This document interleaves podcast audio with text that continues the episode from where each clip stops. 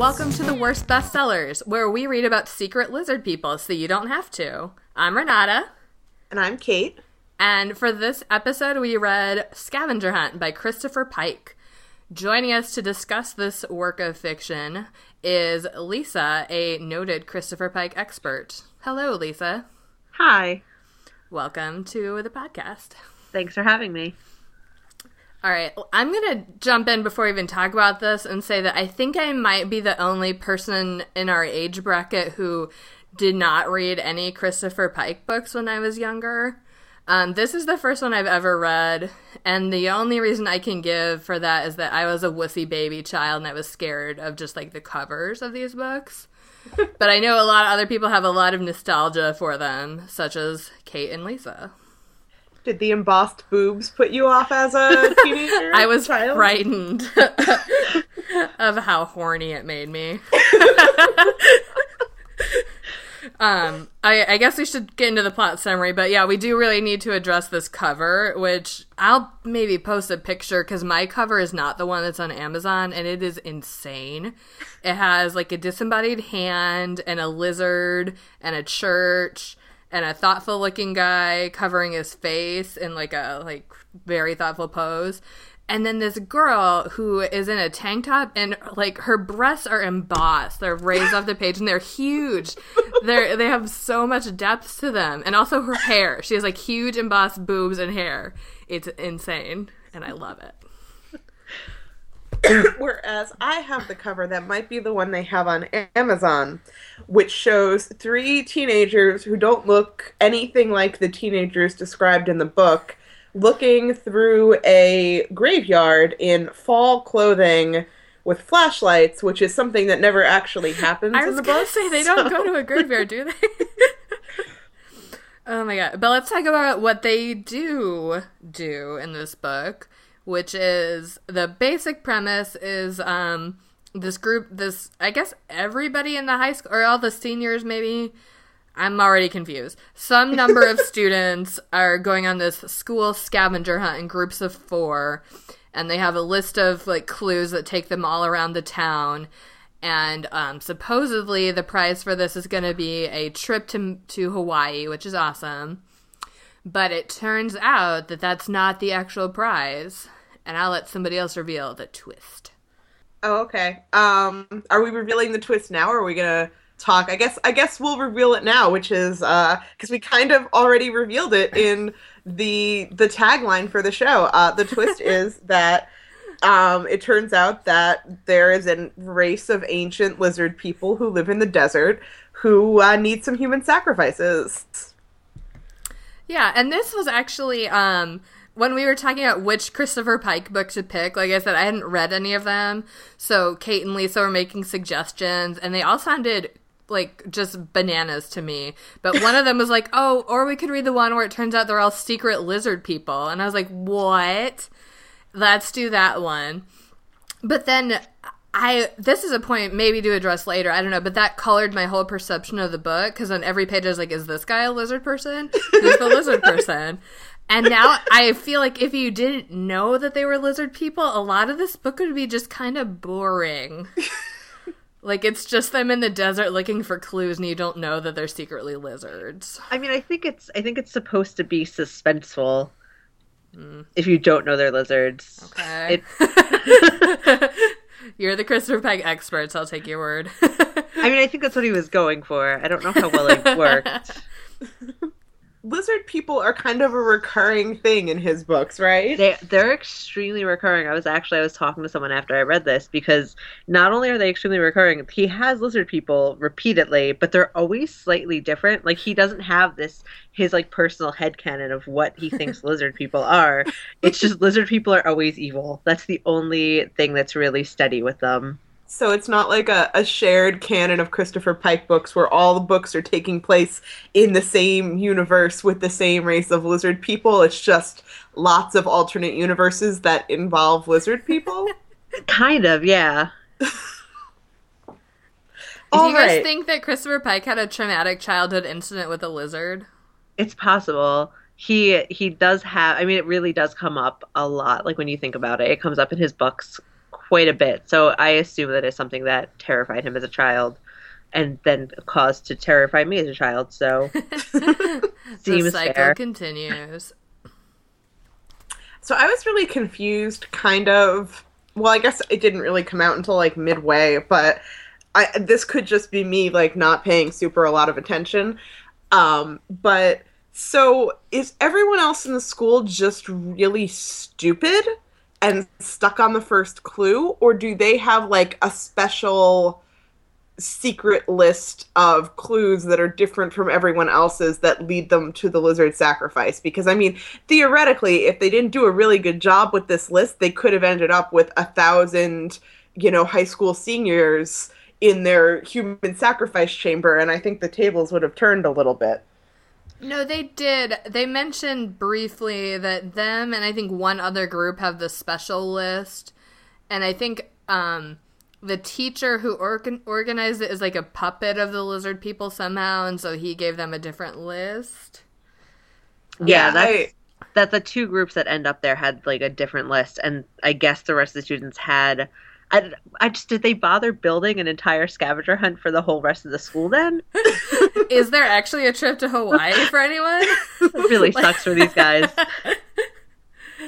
and like what happened so so I, I got the fact that the the creepy teacher mr partridge was some sort of meat puppet but what happens to him now that once the lizard people are defeated does he just like drop dead and everyone's like holy shit there's a you know he just collapsed or does like his flesh melt away and he's a skeleton again and like maybe he's teaching a class and now he's a skeleton and everyone's really traumatized and no one gets to go to hawaii Wait, sidebar. Remember what I said about being a wussy baby who like couldn't handle these books when I was a kid? Like I also never even read a Goosebumps book, but I was always really afraid of that one Goosebumps cover where it's like a skeleton at a barbecue. Say cheese and die I, I don't know. I, mean, never. I, don't never read it. so maybe maybe it's a crossover. Maybe it is a shared universe between Scavenger Hunt and that book, and like all his flesh does melt off, and then he goes to that barbecue. Worst summer. um so like lisa and some other people i know were super into christopher pike as kids i read a bunch of christopher pike but i was super into rl Stine. I read all the goosebumps all the fear street all the other like weird side teen universes that he wrote. Like that was that was my jam when i was like 11 was reading every scary rl Stine book and being afraid to like leave the house ever hmm. again Mine was Animorphs, which in retrospect is also kind of creepy, but for some reason I didn't process like it was a different kind of fear for me than like skeleton at a barbecue. It's terrifying. Don't invite Renata to my next skeleton barbecue. Got it. Or just don't tell her to skeleton barbecue. oh And no. just see what happens. It's the entertainment for the night. I guess it's time to face my fears. Um. So right. So they're on this scavenger hunt. I guess we, you're here to to listen to us tell you about this book. So either you can learn what happened or relive your teenagehood with a wave of confused nostalgia. Um, so they, they have to go on this scavenger hunt, and it's like to all these. It's just a weird book. It's a weird book. The characters are weird. Weird things happen. Like there's this guy who, and they never really explain it. Who, um, at the beginning, this girl Tracy calls our protagonist and asks him to be on her scavenger hunt team, and he can't because this hot girl from school called him and asked him to be on her team because supposedly their mutual friend who has been friends with Carl, the protagonist, for a really long time, suggested Carl.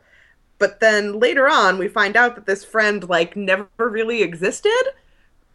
And that's never, they're just like, oh, we, we made you think. We made everyone in the school and the town think that this person, I don't know. It was weird. Yeah, and and not only that, but they made him think that this person had always been there, but in the last year he had a brain injury, so now he was acting weird, which seems like a way more complicated ruse than the lizard people really needed to do. But also, I mean, if they had that kind of brainwashing power, why didn't they just use that power to like get people to go to their cave so they could sacrifice them instead of creating this entire elaborate scavenger hunt? Maybe they just like building scavenger hunts. Maybe it's a thing the lizard people are really Well- into. I mean, I, we will get into that when I do our dramatic readings a little bit because they do talk about how they're like very bored all the time, and they also talk about how the human sacrifice is more powerful if people are feeling like negative emotions at the time. That's right. Although I, I mean, they could brainwash people into having negative emotions. Probably, I don't know. I I'm not like a once- lizard person. I feel like once they're in the sacrificial chamber, they're probably going to have plenty of negative emotions. oh boy. Oh, But there's also there's like there's a separate thing where Carl, the protagonist, his other best friend died like a year ago while they were out hiking, and so Carl feels guilty about it. But then the friend, oh wait, the friend is the new friend. Y- yeah. Yeah, Like, they- because they the lizard re- people made him into a different meat puppet. Yeah, basically. Yeah. Because I guess lizard people can only come out of the cave if someone dies close enough to the cave to be considered a sacrifice for them. So they had been like dormant in this cave since they sacrificed some gold miners. And then this kid died in a flood, which Like they kept flash flood and in they the kept desert. trying to, to hint that there that there was more to this flood Yeah. than was really going on, but then they kind of dropped that thread and never really explained if there really was more to it. Or if just being like near. I kind of got the impression that being near their temple, I guess you would call it, like caused the flood. Like that was the the never ending waters or whatever the clue was. Oh. Hmm. Maybe. I'm whatever. Christopher Pike, come on, man. Maybe he thought this was going to be in his next like best-selling series. Maybe. That scavenger hunt 2. what really happened in the flood. Um, yeah, so they're they're all on the scavenger hunt, and so that's that's the the one team is Carl and the hot girl, hot frequently naked girl, Ceci, Mhm. and her brother Davy, who's the class president who everyone loves, and this kid Tom, who's a figment of everyone's imagination. and, And- is also the dead friend. Yes, and is also the dead friend. And then on the other main team that we know about, it's this girl who's been in love with Carl forever, Tracy, and Paula, who was the dead friend's girlfriend and now hates Carl because he survived. And she became like a biker chick. Oh, And and her brother with what does he have? MS or does it oh say? yeah, yeah. No, it does. And uh, and I think you're right. It no muscular dystrophy, Mu- Okay, yeah.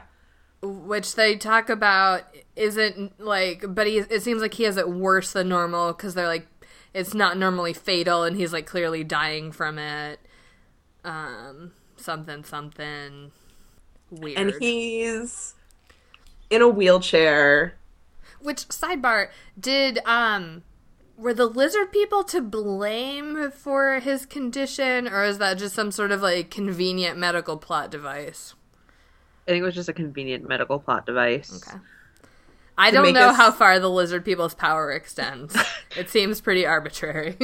Listen, he couldn't be like the sacrificial, you know, um golden martyr disabled person who, you know, is just happy that his last few days on this earth were so exciting and wonderful if uh, he wasn't slowly dying of of a non-fatal extra condition. super muscular dystrophy.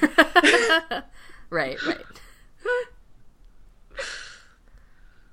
Um, and yeah, so they go like they're just running around town, like going for these weird clues, and it switches points of view back and forth between both teams, and then between a flash forward to uh, Carl, who is in a church confessing to a priest everything that happened on this scavenger hunt. Yeah, yeah. It starts. It starts off right with the priest, and then everything else is like in flashback up until a certain point. Yeah. And uh, and then yeah, and so like I start out being like, "Is the priest a lizard person?" Me too. I I just pretty much assumed that everyone was a lizard person. I was pretty sure it was going to be revealed that Carl was secretly a li- lizard person, that Rick, uh, the kid in the wheelchair, was secretly a lizard person, and that's why he needed the wheelchair because his lizard hadn't grown its human parts all the way. I just was really disappointed that there were only two lizard people at the end. Yeah, I feel like for me, the lizard people had been overhyped. Um, even though they weren't even really like all I knew that was that they existed, but that was still too much. oh man, it was. I, I I feel like we're skipping so much, but also it's hard to summarize. Yeah. The parts that we're skipping are like where they spent an hour and a half trying to solve one of the clues while they stood in a video store because they didn't know the quote from the movie. Like Right. And there also there are a lot a lot of just sort of like horny little like side passages about like how hot Ceci is or like how she took her shirt off for like no reason or what have you that's a thing that, if I remember correctly, happens in like every Christopher Pike book. Like some hot girl takes her shirt off for no reason, some yeah. with perfectly tan golden skin and like a perfect body takes off her shirt for no reason, and all the boys lose their mind over it. Do they all have embossed bosoms? I bet you a lot do, because that this this cover style was like huge. This artist was making buck in the 90s between like Christopher Pike and LJ Smith. He did all of their books. So and they all have that the same exact style and the same embossed thing. So yes, there are probably a ton with mm-hmm. super embossed boobs all over the place. There's also this like weird side plot. I mean that that actually ties into the main plot where for basically no reason Davy says to Rick, the kid in the wheelchair, like, I read an article in the paper about a gold mine and then mm-hmm. explains the article in detail. And then, like, I guess he did that because he knew that then Rick would go to the library and look up articles about this gold mine so that they would have, he would eventually go out there, which is where the sacrificial lizard person religious altar was but there's like they literally print an like the actual newspaper article in the book. it's like six pages long, and it's just yeah. And oh, it's some weird thing too. Like he has all this information, but then they can't actually find the article. But then they do, do right? Like yeah, yeah. He couldn't find the actual article, but he found another article that was about it from like when it happened, I think. Yeah. And then like and this part was a weird aside that I can imagine was only done to titillate.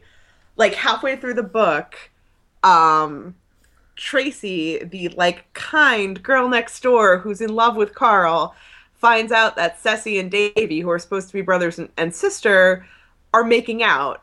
Oh yeah. And like gets like totally freaked out by it and totally grossed out by it.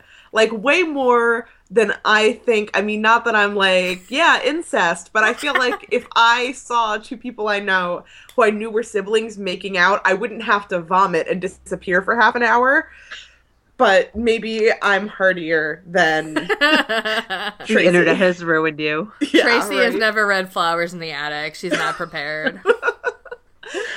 um so and it turns out that they're like you know they're the the two lizard people and they're like actually lovers. And normally it seems like when they come to earth in human bodies they come as lovers but i guess for kicks they decided to be siblings this time around. And i really think like the only thing i can think is that they put it in there to be like and then the siblings were making out. Isn't that hot VC Andrews fans. Right, yeah. Like I was gonna say, I feel like incest was also in vogue in YA of the '90s. It's it definitely comes up in a few of his books too. That and the because with the article, I was actually laughing when I got to it. The story within a story is a thing that he uses a lot. So the fact that there was one in this book, this is basically just a list of his favorite tropes. I I was gonna say, yeah, Lisa. What are what are um what would you say his like top five favorite tropes are, and how many would you say are in Scavenger Hunt?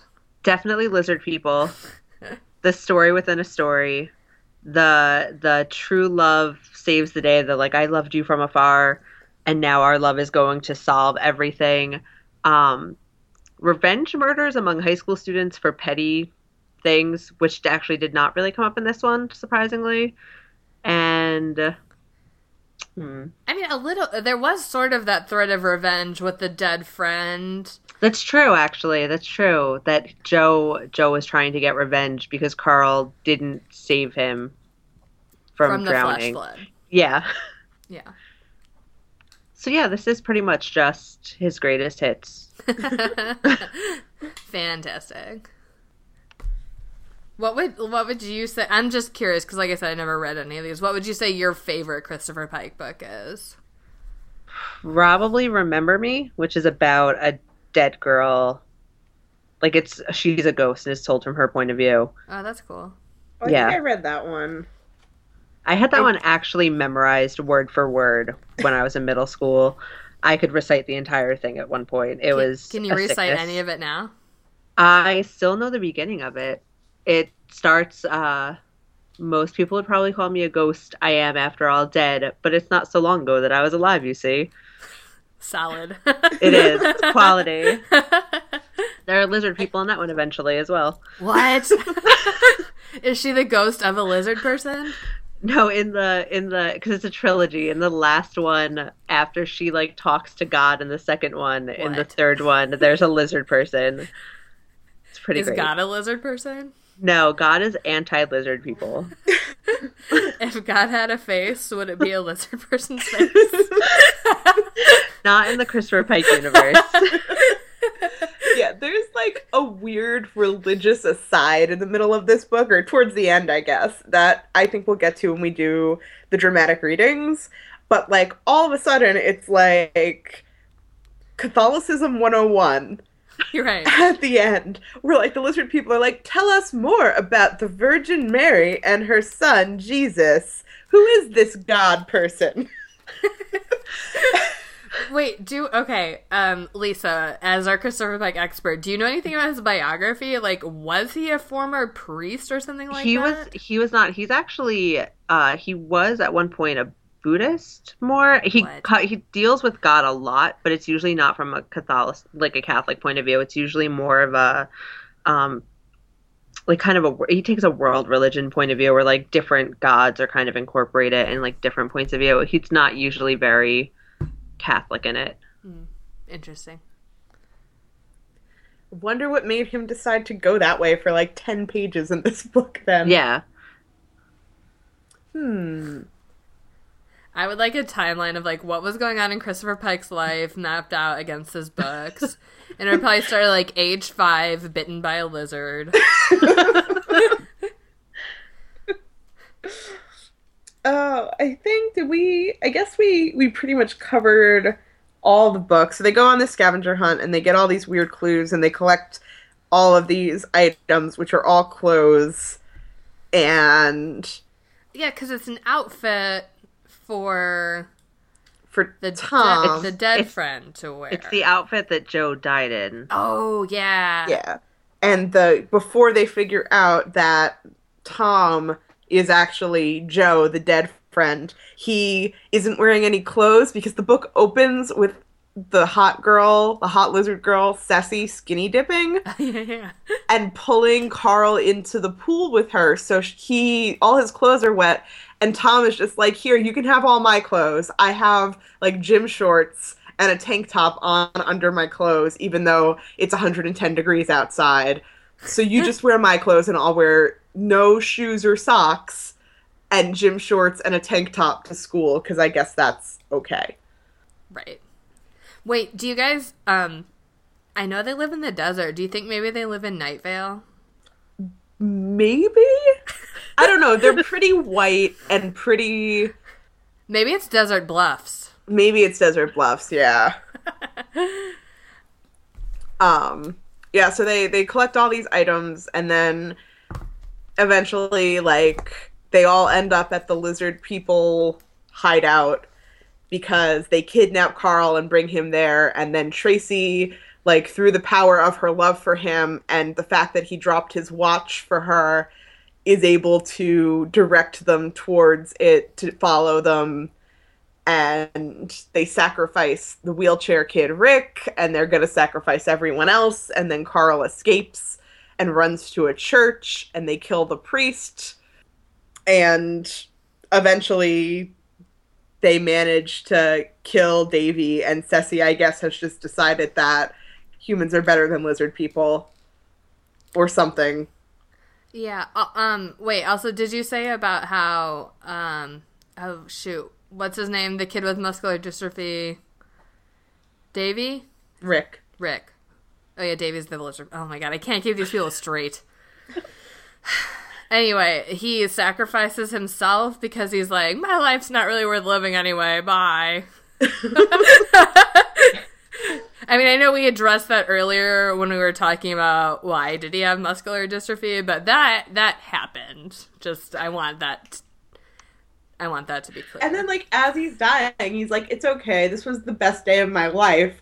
And it's like a normal school day where you went on a scavenger hunt that was like torture and you got like violently ill for part of it and were tortured by lizard people and then murdered was the best day of your life.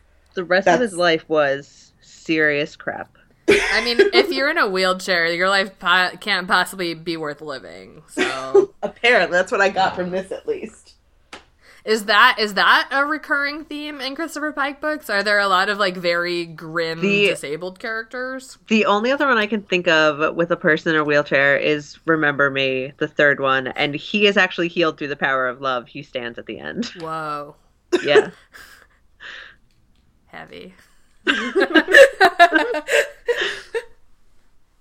right on. Um well, I guess should we go ahead and start our dramatic readings then if we've I, yeah, I guess in our meandering way we did get around to the whole plot of this weird book. Yeah it's i mean like i feel like so much of it was just like weird exposition that was either only tangentially related to the book or dumped so heavily in like backstory or dialogue that i don't know. Anyway yes dramatic readings.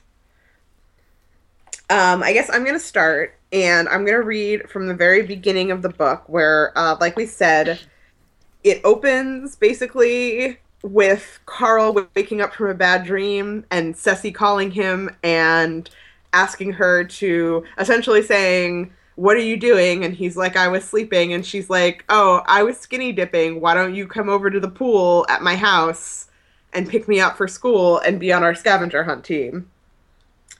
So he goes to her house, and that's where I will pick up. Ceci's pool was like an underground lake, huge with a black bottom, and maybe a white bottom now too, if Ceci was still swimming nude. He parked and walked around the side of the house without ringing the front doorbell. Ceci's parents were never home. Ceci was laughing, and Tom was spacing, spacing when Carl entered the backyard. Surprisingly, Tom caught his attention first. Tom was sitting cross legged on the white deck at the shallow end.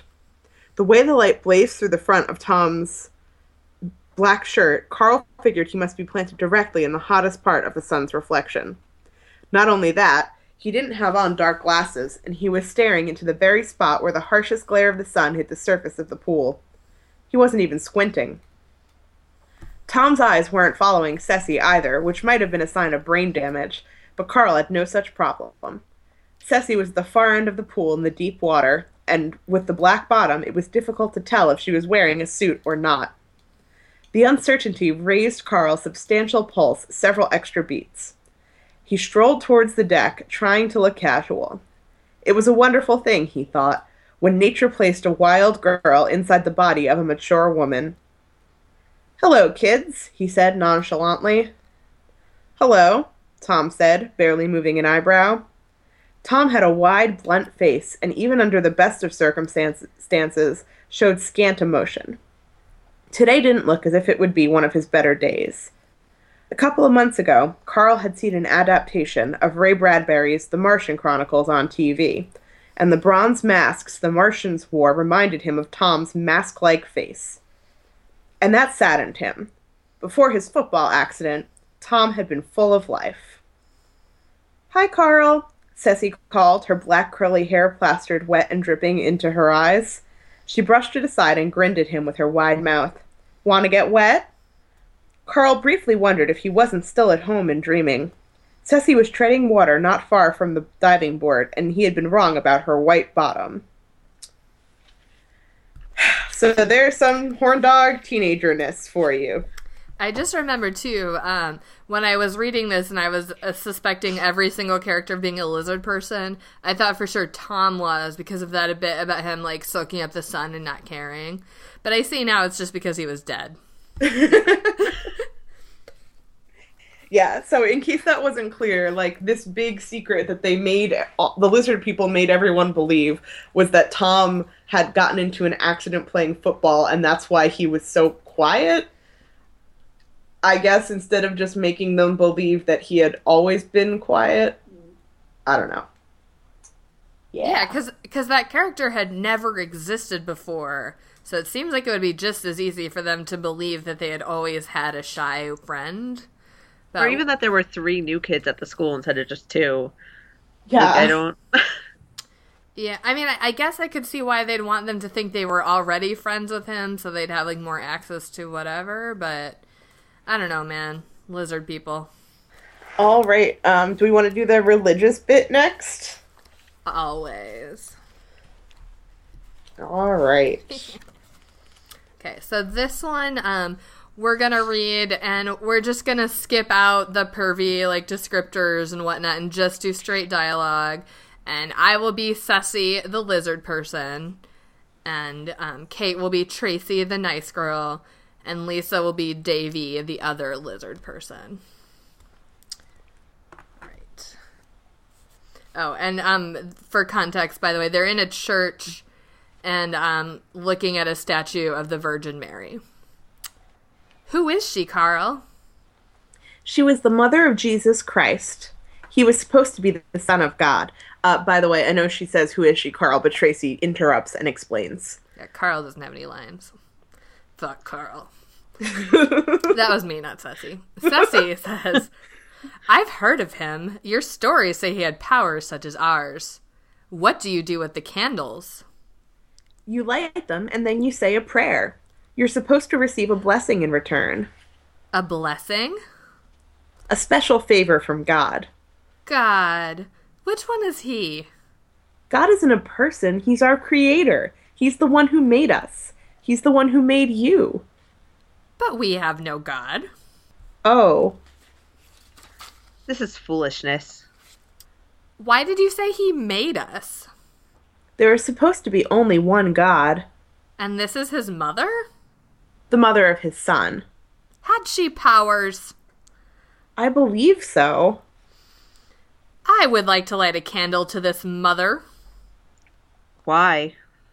To feel this blessing. It is an empty custom. It may have a power of its own.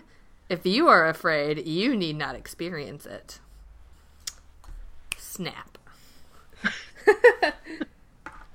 You've been difficult lately. Have I? Remember who brought you here. Remember who I am. It's getting late. I want to feel the blessing. By the way, Christopher Pike notes that the desire sounds blasphemous. Super judgmental of the lizard people. Yeah, and you know, not so much of God, it seems. oh, this is a weird book. yeah, also, I don't know if we made clear or not that this is a weird book. also, I did notice too when we were reading the part before that this is the second book in a row we've done where skinny dipping has played a major role. so true. Also, uh, Ben Flapjack may be a lizard person. Mm. that would explain a lot. I'm just gonna read every single book now with the lens that maybe they're lizard people. I think that's the right way to go. You never know. Oliver Twist, probably a lizard person. uh, all right. Uh, Lisa's going to cap off our dramatic readings by reading a little bit from the epilogue, which is basically just like 10 pages of exposition explaining what happened in the book. I mean, it seems fair. People are come out of this very confused. So yeah, it's it's. I'm not saying it's not necessary to have ten pages of exposition.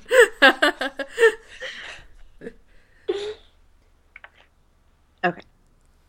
Why did you help us, Ceci? Carl asked. I wonder myself, she replied, turning her back on them and picking up one of the tiny red dishes that held a lit candle.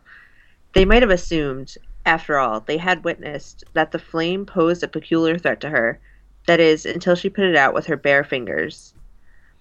I said earlier that nothing changes, she continued, and that has been true for me. I've walked in your world a thousand times. I've tasted every physical pleasure you can imagine, and many you cannot. But lately they've all begun to taste the same to me. I must be bored. I bore easily. Although our race was old by your standards when it destroyed itself, it was also very young. We were like children, spoiled, impatient, quick to anger. That is why Davy and I settled in your high school. We wouldn't have fit in your adult world. She turned toward them again, and it could have been the somber light, but a delicate line of sadness seemed to touch her brow. But since this century began, I have wanted more. I have wanted the subtle pleasures that you humans can bring to each other. She paused, and her luminous black eyes went to Tracy. Do you love Carl? Tracy flushed. Why do you ask? I've watched you, Ceci said. I have sensed things in your mind that are alien to me, which are both sweet and painful at the same time. They come upon you whenever you think of Carl. I would have that sweetness, if I could, and even the pain it brings. Could you tell me about it? I don't know what to say, Tracy mumbled, lowering her head. Please, Ceci said. Tracy glanced at Carl. He felt embarrassed for her, but also glad. He wondered how he could have been so blind to her feelings. Suddenly he felt the warmth inside her as clearly as he had felt the coldness beyond the arched doorway. The love was directed at him, and even though a monster had been the first to show it to him, he had a feeling he would not lose sight of it for a long time to come. Tracy could have been the mind reader Ceci was. She smiled at his thoughts of her. My love for Carl is the greatest power in the universe, she said, no longer ashamed. It's a blessing from God. I feel like it should be noted that this love that is a blessing from God and stronger than anything in the universe, in like the first 10 pages of the book, he completely dismisses her and is like, "Oh, I used to have a crush on that girl, but she's too plain. This hot chick came to school, and now like I'm totally have a huge boner for her and don't care about Tracy anymore." Yeah, that's love. and then uh, Tracy went on to be on the next season of The Bachelor. With her superior understanding of love um, as a blessing from God. I would actually read the sequel that would be Ceci coming back and being like, "Oh, I want to experience love. I'm going to go on The Bachelor." Yes. Oh my god. After her next human sacrifice. Is it too late to nominate things for Yuletide?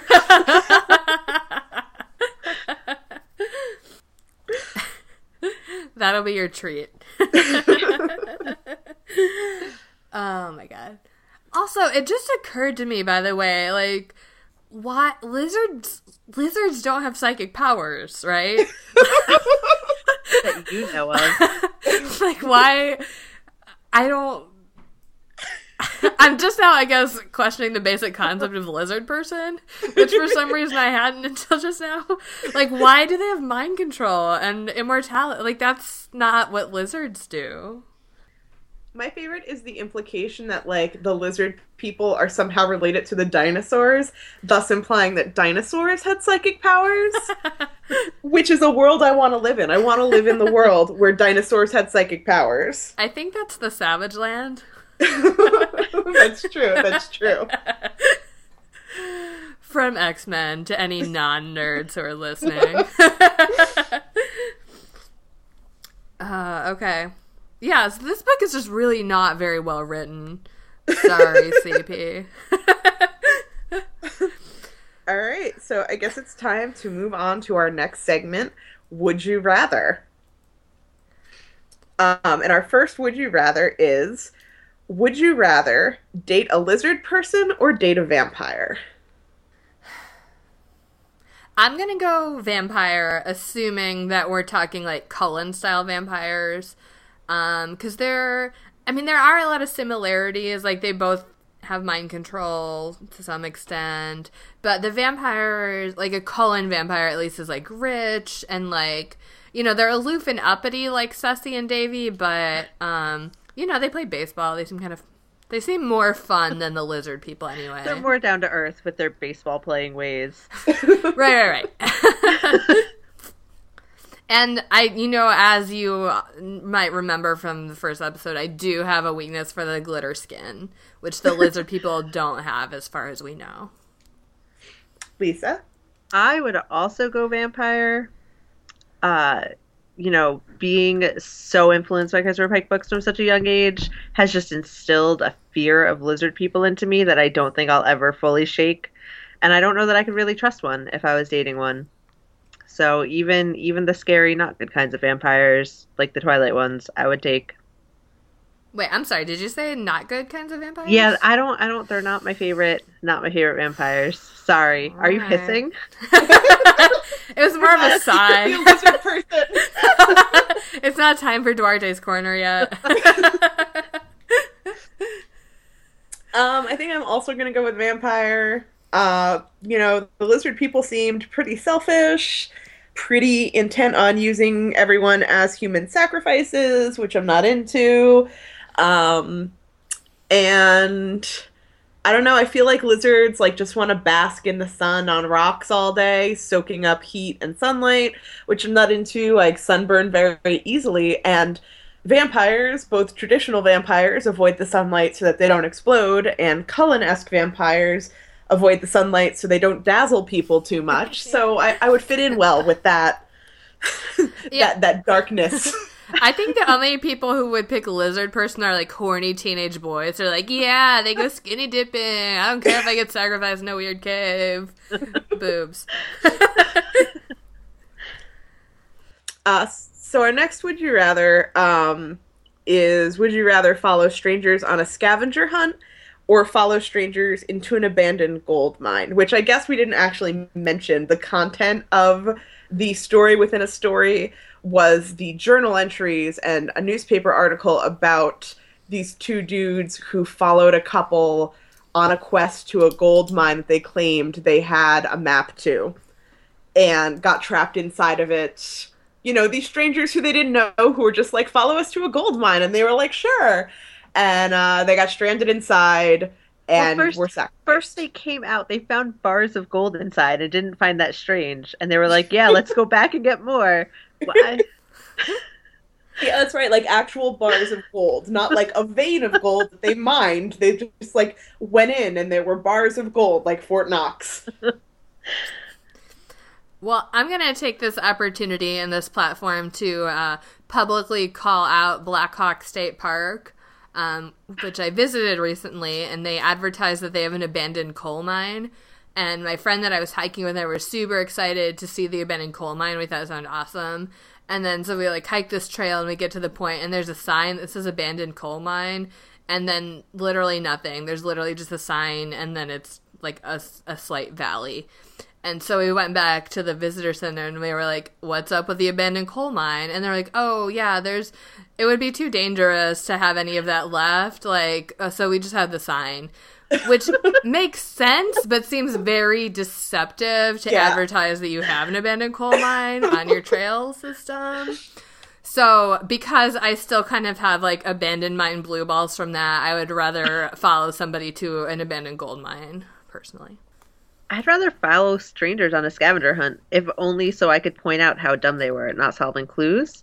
like I would like to just stand there and be like, God, you guys are taking so long. I got that hours ago. I as um uh, as someone who Is a lizard person? no, um, I forgot where I was going with this. I got distracted. Um, no, by Kait, did you die message. a year ago and get replaced? by- Uh, no, oh, that's what I was going to say. Is that I'm going to go follow uh, strangers on a scavenger hunt for two reasons. Um, the first being that once I did sort of follow strangers on a scavenger hunt at a museum, who were doing one of those like museum scavenger hunt game things, and it seemed like fun. So I was just kind of fought. Well, first by accident, I was following them from gallery to gallery, and they hap- happened to be behind them as they were running around. And then I, I just sort of started following them on purpose because it seemed interesting. And then a couple years later, I got to do one with a bunch of friends. So, and it was fun.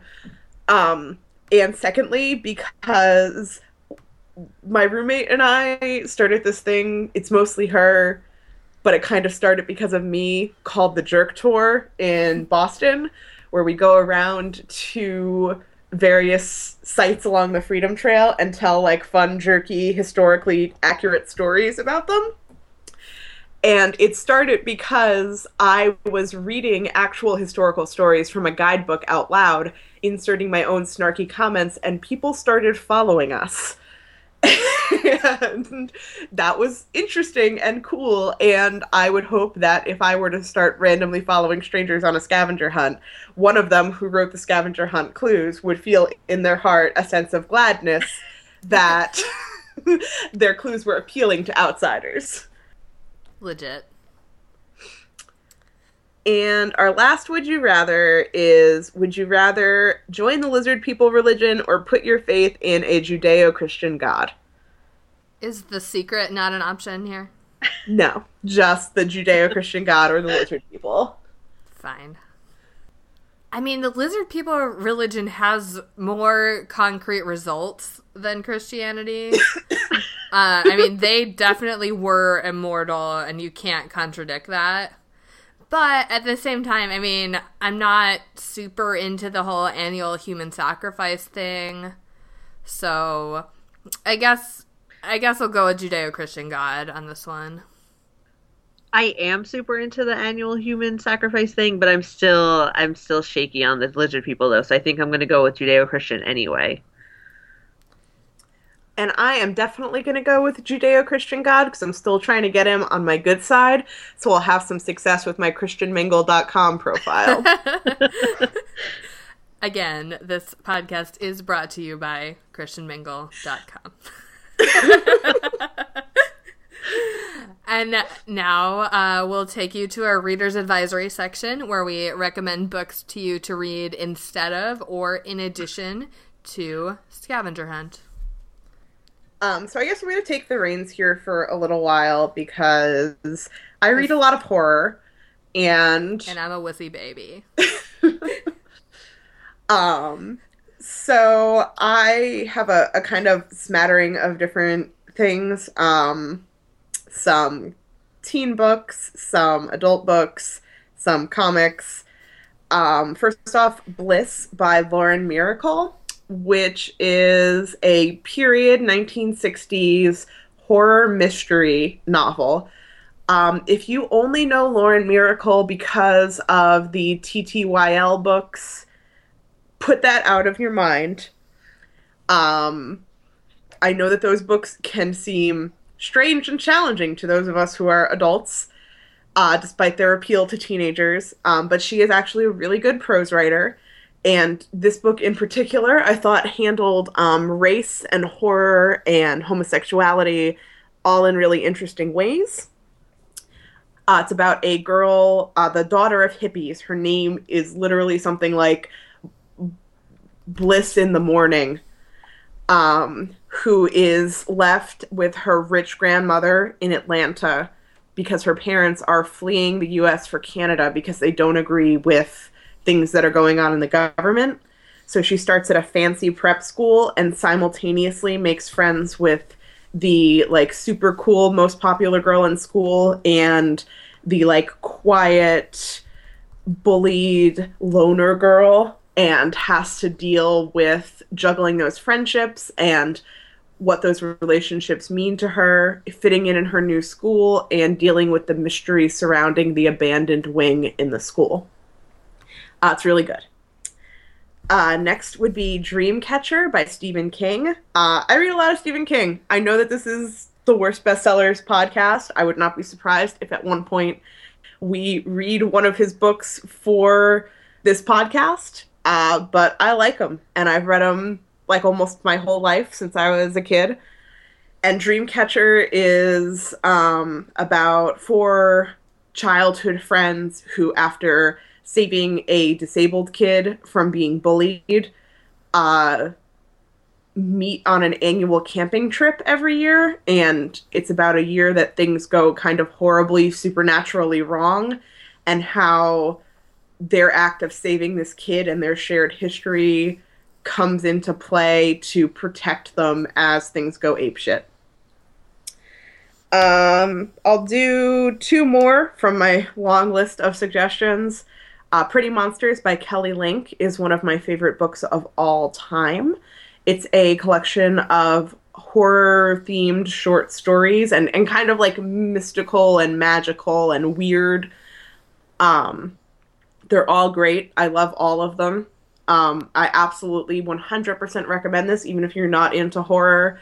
There's some really interesting ways that she gives twists on the genre. Um, there's a really beautiful love letter to fan culture and um, loving a piece of media and sharing that experience with your friends. And um, a really cool twist on the regular zombie story. It's a great book. You should pick it up. And um, I'll go with Through the Woods by Emily Carroll. Uh, Emily Carroll is kind of famous online for doing these horror themed, artistically painted comics.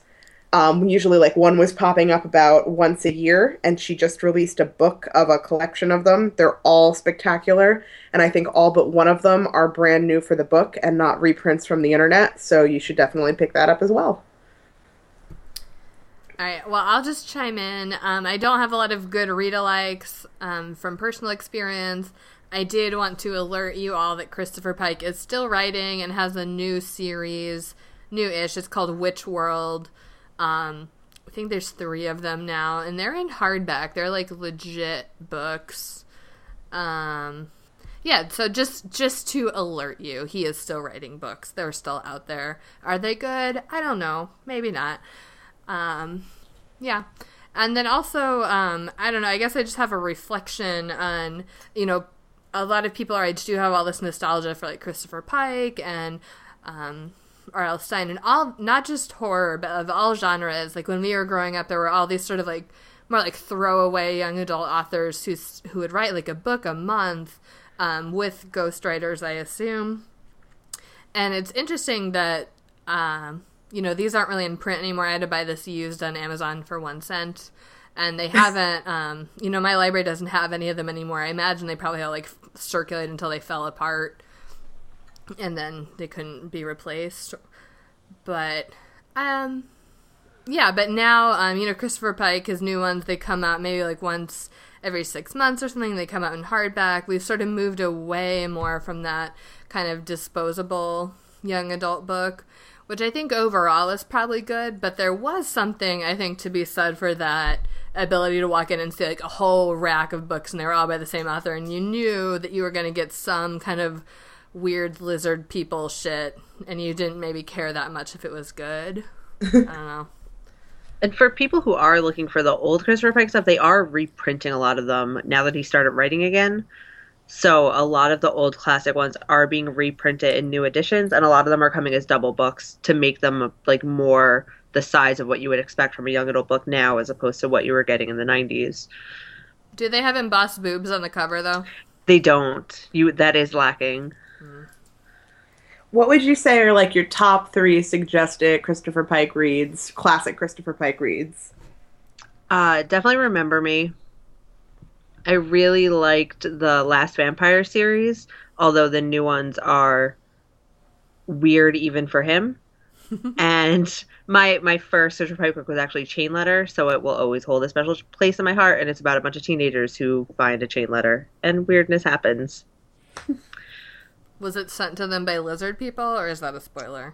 It was. I don't think there are lizard people in that or the sequel, but I could be wrong. It's been a long time since I read them. Maybe there were such secret lizard people that they never revealed themselves. Maybe that's actually that's probably what's going on in all of his books. It's actually just always lizard people. I'm just gonna I'm gonna embrace that for all books now. If they don't outright say that they're a secret lizard person, I'm just gonna assume that you know it just hasn't been revealed yet. I'm That's on board.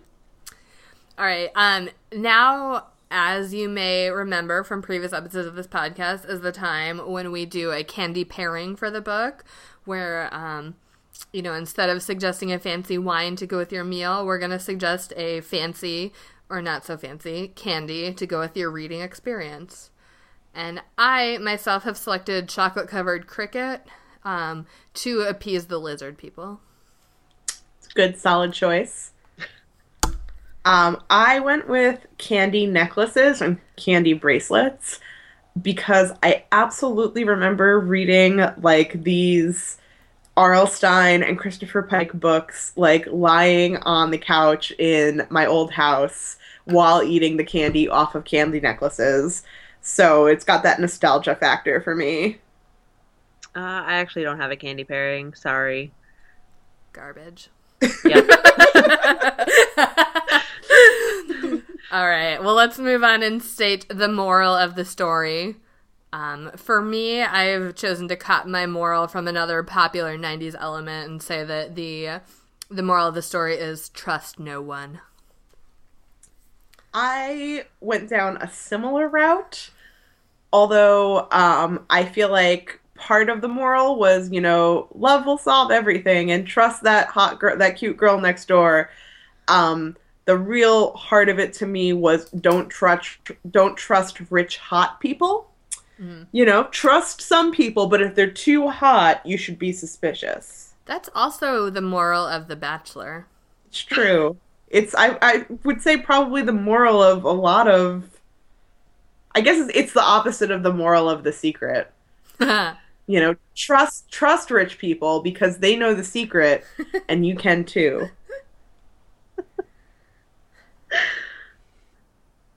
Uh, I I think the moral of the story might just be get the the actual terms and conditions, maybe read them before entering into any kind of competition.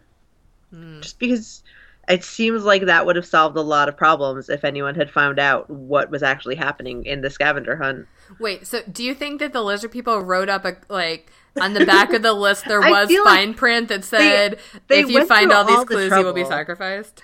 They went through all the trouble of coming up with these ridiculous clues and like building probably a regular set of scavenger hunt clues and a whole scavenger hunt for the whole rest of the school. So I feel like if you're going to be that thorough, there's probably some fine print there somewhere saying by entering our our temple of human sacrifice, you will be sacrificed. You agree to this. Fair enough. All right. Um, now is the time of the podcast when I turn things over to my cat Duarte, who has a lot of opinions about literature. So, welcome to Duarte's Corner.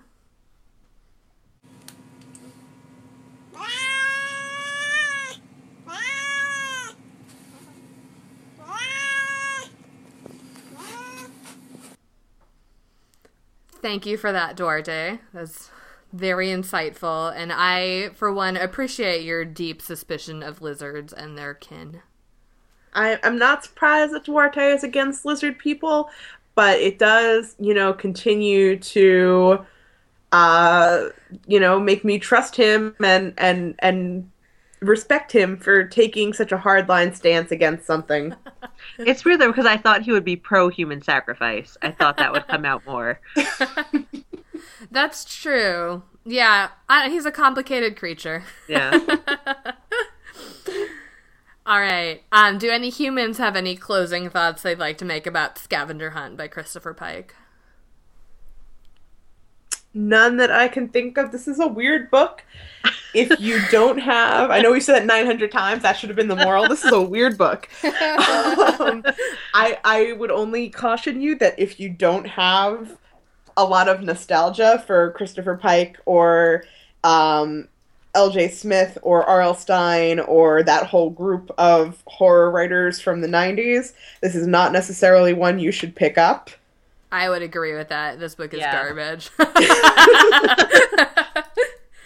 but it did um it did give me this useful lens of assuming that all people are secret lizard people. So that's And handy. it, it embossed boobs. Yeah. Yeah, so um also um we were joking on on Twitter that the cover for this is like porn for the blind. So you I know, if had- if you are blind or visually impaired, maybe just feel up this book. I had Kale test that theory, and her her response was, "Oh yes, I can definitely. That is definitely boobs. Congratulations." So it's true. All right. Well, Lisa, um, thank you again so much for joining us and sharing your Christopher Pike expertise. If you'd like to follow Lisa on Twitter, she's at Weesaw, W E E S A W. Um, if you'd like to follow me on Twitter, I'm at Renata Snacks. And if you'd like to follow me on Twitter, I'm at 14 across. If you'd like to follow us as a podcast on Twitter, we're at Worst Bestseller with no S at the end because of Twitter's character limits keeping us down. Um, you can find our readers advisory list, including more titles that we didn't get a chance to talk about, at worstbestsellers.com. You can subscribe to us in iTunes, and we would love it if you would um, rate us and leave us a good review there. Um, if you don't leave us a good review, I'm going to assume you're a lizard person.